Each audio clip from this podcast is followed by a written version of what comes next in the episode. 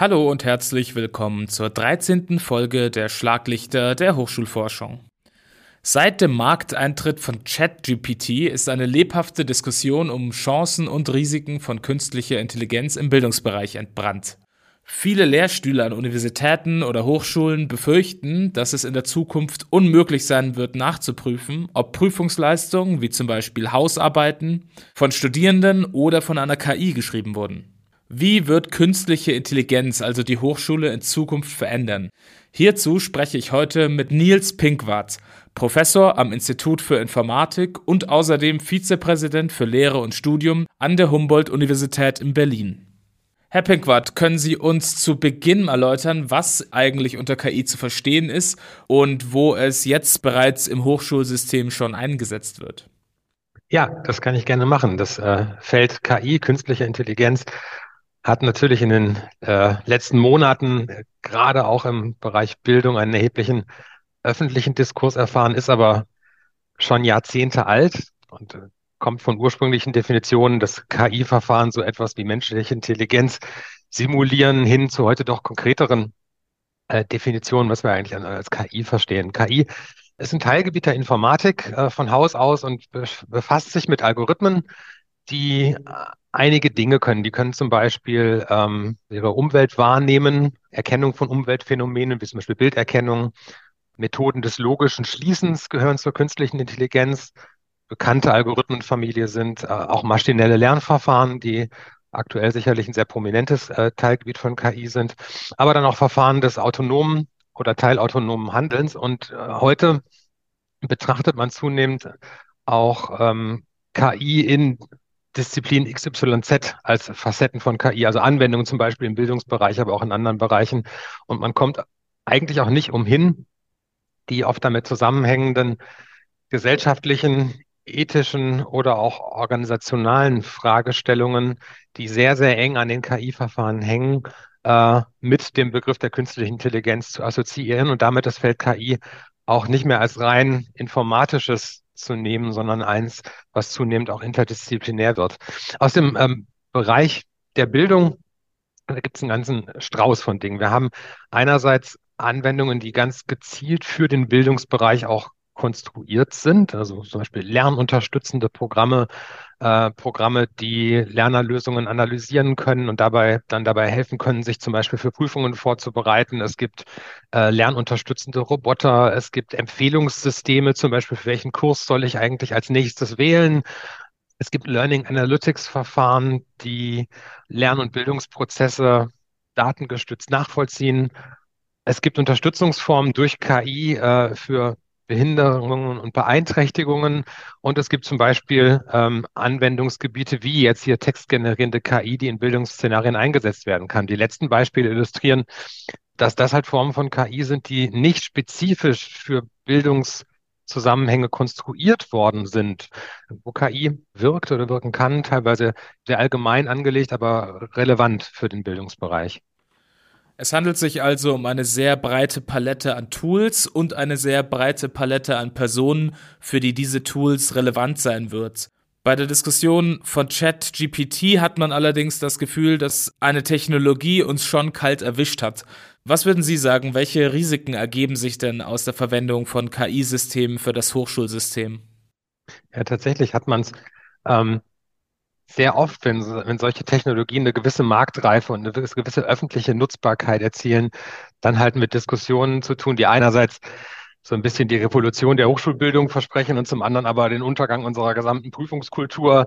Äh, die Wahrheit liegt irgendwo so ein bisschen dazwischen. Aber natürlich das elementare Risiko, was sehr oft gefragt wird, besteht darin, was ist eigentlich mit unseren Hausarbeiten, die wir bisher äh, oft aufgegeben haben, die in mehr oder weniger großem Umfang gestellt worden sind und wo man jetzt feststellt, ja, schon ChatGPT kann das zu einem gewissen Grad automatisch lösen. Und wenn natürlich die gesamte Kompetenzprüfung in einer Hochschule, in einem Modul darauf abzielt, dass man solche Aufgaben stellt, dann läuft man natürlich in ein Problem rein, dass man Prüfungskonstellationen gebaut hat, die so nicht mehr funktionieren.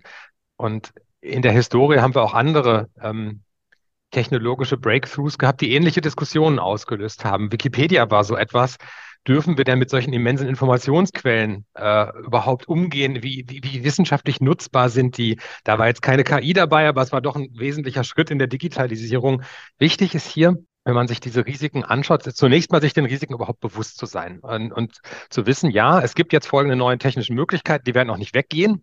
Grundlegend zu verstehen, wie die funktionieren ähm, und wie auch mit diesen Technologien umgegangen werden kann. Wie kann ich vielleicht auch tatsächlich das gezielt in die Hochschulbildung einsetzen? Es gibt durchaus erste Studien, die zeigen, dass bei einem ganz gezielten, äh, intendierten Einsatz auf einmal deutlich bessere Ergebnisse dabei rauskommen. Und zwar, wenn man die Gruppen vergleicht, die kein ChatGPT genutzt haben, äh, versus die, die es ausschließlich genutzt haben und gar nicht selbst geschrieben haben, und dann die, die das in mehreren Iterationen, die KI als Tool verwendet haben, ihren eigenen äh, ihren eigenen Beitrag, ihre Hausarbeit, was auch immer, ihr Essay zu schreiben, das ist natürlich die letzte Gruppe, die mit Abstand besten Texte äh, geschrieben hat. Und ähm, ich denke, in solche Richtungen muss man dann gehen, denn äh, ChatGPT ist ein ganz, eigentlich ein Beispiel einer Technologie, wo, eine, wo ein erkennungs- und kontrollbasierter Ansatz wirklich schwierig sein wird. Das ähm, ist halt nicht wie bei Plagiaten, wo man nur eine möglichst gute Plagiatsoftware braucht, die das dann auch sicher erkennen wird. So etwas wird bei ChatGPT wahrscheinlich schwierig werden. Es ist also der gezielte Umgang mit KI, der relevanter werden wird.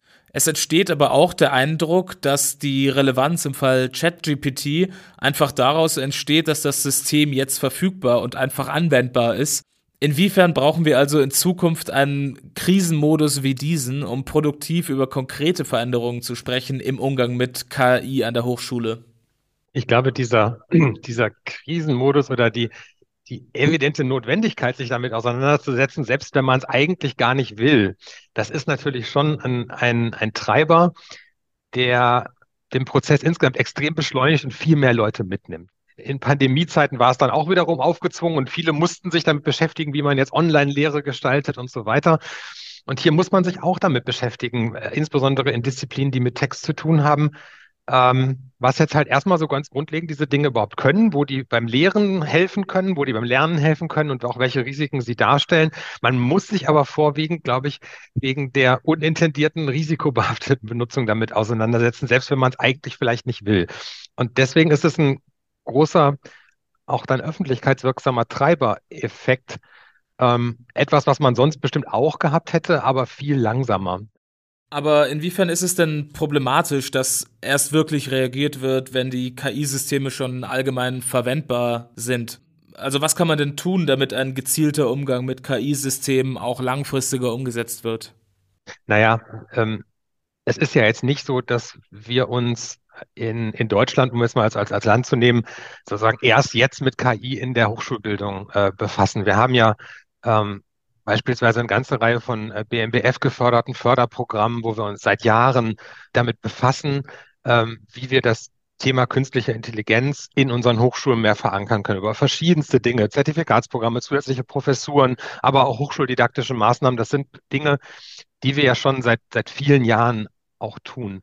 Also bei uns im Haus an der Humboldt-Universität haben wir zum Beispiel genau also aktuell drei solcher größerer zentraler ähm, KI in der Hochschulbildung Projekte, und da sind dann auch Personen tätig, die diese Technologien einordnen können und die dann zum Beispiel auch sofort Workshops durchgeführt haben für die Hochschullehrenden, um das einzuordnen und äh, hochschuldidaktisch äh, zu begleiten, Orientierung zu geben. Und das ist an ganz, ganz vielen anderen Hochschulen auch so, dass die Expertise in Teilen schon da ist, aber eine große Masse schon auch irgendwie mitgenommen äh, werden muss und auch möchte. Okay, mal angenommen, es gibt jetzt Workshops und Kurse, die Studierende und Lehrende im Umgang mit KI-Systemen ausbilden. Wo sehen Sie denn dann die größten Potenziale von KI im Hochschulbereich?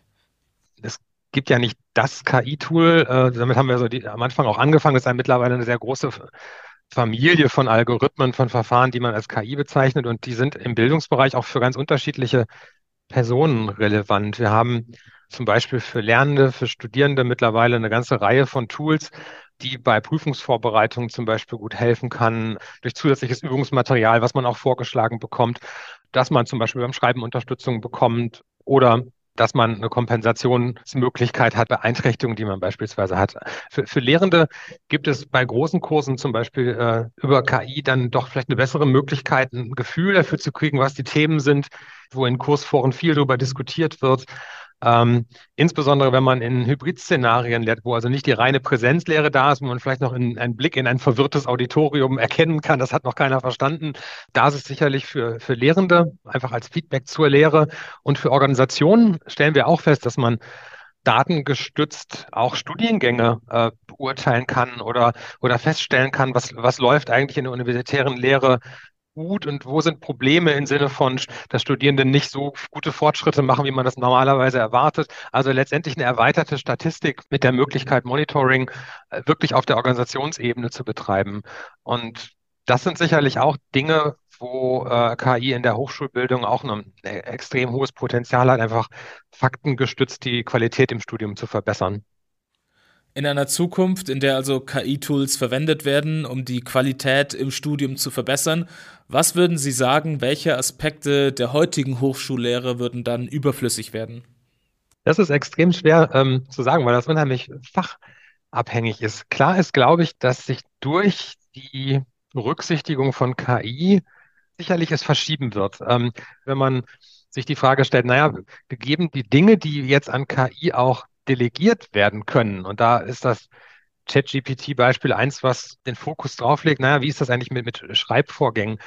Sich dann die Frage zu stellen, ähm, was wird mit einer zunehmenden Digitalisierung und auch mit automatischen KI-gestützten Datenanalysen eigentlich in den verschiedenen Fachgebieten weniger relevant, wo Technologie Ersetzungscharakter hat. Ich kann ein konkretes Beispiel nennen, das ist aber auch schon ein paar Jahre her, dass ein Kollege also ein Informatikprofessor aus, der, äh, aus dem Fachgebiet Softwaretechnik in seiner Antrittsvorlesung gesagt hat, naja, eigentlich arbeite ich daran, mein Feld selbst abzuschaffen. Das ist ein solches Beispiel, wo man durchaus eine gewisse Erwartung hat, dass elementare Kenntnisse in dem Bereich vielleicht jetzt so weit automatisiert werden können, dass man sie zumindest nicht mehr für alle in einer großen Ausbildung irgendwie braucht. Aber welche Kompetenzen es wirklich sind, welche Bestandteile in Studien Gängen sich verändern werden. Das ist höchst fachspezifisch. Aber genau diese Fachdiskussionen, die finden, glaube ich, jetzt in vielen Fächern im Moment statt. Aber es ist ja schon so, dass es auch fachübergreifende Verschiebungen gibt. Also es werden ja in Zukunft für die Lehre und für das Lernen bestimmte Technikkompetenzen gefragt sein. Wie weit sind wir denn da an deutschen Hochschulen und wie sehen diese Kompetenzen eigentlich aus? Mhm. Ich glaube, das kann ich vielleicht an einem Beispiel Projekt auch andocken, was äh, bei uns an der HU aktuell läuft. Das heißt äh, AI Skills und ist auch eines von diesen äh, WMBF-Förderprojekten, die als eine von den ähm, Dingen, die im Projekt gemacht werden sollen, genau das tun sollen. Die sollen die sich überlegen im Projekt, wie sehen eigentlich sowas wie Zertifikatsprogramme, Dinge, die man im Studium machen kann, um sich eigentlich unabhängig von der Fachdisziplin mit äh, KI-Themen zu, äh, zu, beschäftigen, aus. Und wie sehen auch Schulungsangebote für die Lehrenden aus? Aber wir haben das bei uns ähm, zumindest nach Geistesgesellschaft und Naturwissenschaften äh, ausdifferenziert, denn die Bilder sind da sehr unterschiedlich. Viele in der, der im Bereich Naturwissenschaften tätigen Lehrpersonen, die haben einen sehr natürlichen, alltäglichen Zugang zum Umgang mit Daten und da ist sozusagen der Schritt zur KI-Kompetenz eigentlich schon oft also man, man, braucht nicht unbedingt noch weitere Angebote, höchstens hochschuldidaktische Angebote, wie man mit Lernerdaten beispielsweise umgehen kann, wohingegen andere Fachgebiete nicht unbedingt so weit sind und noch ähm, hingeführt werden müssen in Angebote, äh, die für die Lehre auch möglich sind. Also die Angebote sind, sagen wir mal, disziplinabhängig zu gestalten. Das ist, glaube ich, wichtig. Wichtig ist tatsächlich auch, ähm, sich um die Kompetenzen Gedanken zu machen. Da gibt es ja mittlerweile europäische äh, Kompetenzmodelle, die äh, auf DICCOMP, dem äh, europäischen Rahmen zum Beispiel aufsetzen und die zu einer Technologie eigentlich immer die Fragen äh, thematisieren kann, wie, wie funktioniert das? Also so eine technologische Komponente ähm, dann aber auch eine eher nutzungsorientierte, wie verwende ich das? Äh, einfach praktisches Anwendungswissen und äh, die Komponente, wie wirkt das? Wie kann ich es also in gesellschaftlichen Zusammenhängen verstehen? Was sind die Auswirkungen einer gewissen Technologie? Und ich glaube, wenn man diese drei Dinge zusammendenkt, kann man es auch, auch ganz konkret auf ein konkretes, auf ein Produkt wie ChatGPT, glaube ich, ganz gut übersetzen. Ein grundlegendes Verständnis, was, wie es funktioniert ist dann genauso wichtig wie eine Nutzung, die ist in dem Fall sehr einfach, aber ein Denken über Implikationen für das eigene Fachgebiet. Also diese verschiedenen Dimensionen passen bei dem Beispiel schon relativ gut, glaube ich. Wenn Sie also jetzt nochmal abschließend ein Bild der Hochschule in der Zukunft zeichnen könnten, wie wird das aussehen? Also inwiefern werden KI-Systeme Studierenden und Lehrenden in Zukunft konkret Arbeit abnehmen? Ich glaube, ähm, wenn ich speziell jetzt auf den Bildungssektor schaue, dann haben wir seit Jahrzehnten die Diskussion, ob neue technologische Entwicklungen eigentlich Lehrpersonal, also manchmal wird die Frage formuliert, als überflüssig machen, ersetzen sollen. Ähm, also so würde ich sie immer verneinen, weil, weil äh, das ist nicht passiert und das wird auch nicht passieren dass unsere Bildung komplett durch Algorithmen letztendlich irgendwie erledigt wird. Was aber passiert, äh, und das sehen wir auch in den verschiedenen Wellen von Digitalisierung, dass sich natürlich die Form von Arbeit, ähm, die das Lehrpersonal hat, ändert. Im Moment äh, wird das sehr oft unter dem Begriff der äh, hybriden Lehr-Lern-Settings beschrieben, aber dann nicht bezogen auf die Hybridität, dass einige Personen vor Ort sind und einige online, sondern dass KI eine Facette ist, dass gewisse Dinge durch die KI erledigt werden, gewisse Dinge durch Lehrpersonal und gewisse Aktivitäten halt durch die Lernenden, dass man also ein Handlungsdreieck hat, wo KI, und das passt auch zur Definition mit teilautonomen Handeln, auch schon eine Akteursrolle irgendwie hat nicht nur ein reines Kommunikationsmedium beispielsweise ist. Also ja, es wird sich ändern, ähm, das Handlungsfeld, dadurch, dass man vielleicht Tätigkeiten, die wirklich Routine sind, die man gut an, äh, an Maschinen delegieren kann, dass man die nicht mehr unbedingt durch Menschen macht und dafür halt zeitliche Ressourcen frei werden für andere Dinge. Wenn wir uns äh, Dinge anschauen, die sehr gut automatisiert analysierbar sind, zum, zum Beispiel Mathematik durchaus äh, bis zu einem Abiturniveau und ähm, dergleichen, da machen Algorithmen eigentlich kaum Fehler in der Bewertung äh, von, von Lernerlösungen. Das kann man relativ gut automatisieren wohingegen andere Anwendungen, wenn es um Essay-Scoring äh, in, in einem fortgeschrittenen universitären Szenario geht, das wird man sicherlich nicht komplett einer KI irgendwie überlassen wollen. Der Mensch soll ja auch in einer handelnden Position da bleiben und das Tool als Werkzeug verstehen, aus, aus Gründen, die allein aus unserem Bildungsverständnis, glaube ich, auch kommen. Vielen Dank für das Interview, Herr Pinkwart. Sehr gerne. Das war die 13. Folge der Schlaglichter der Hochschulforschung. Weitere Folgen unserer IHF Podcast-Reihe finden Sie auf ihf.bayern.de oder überall, wo es Podcasts gibt.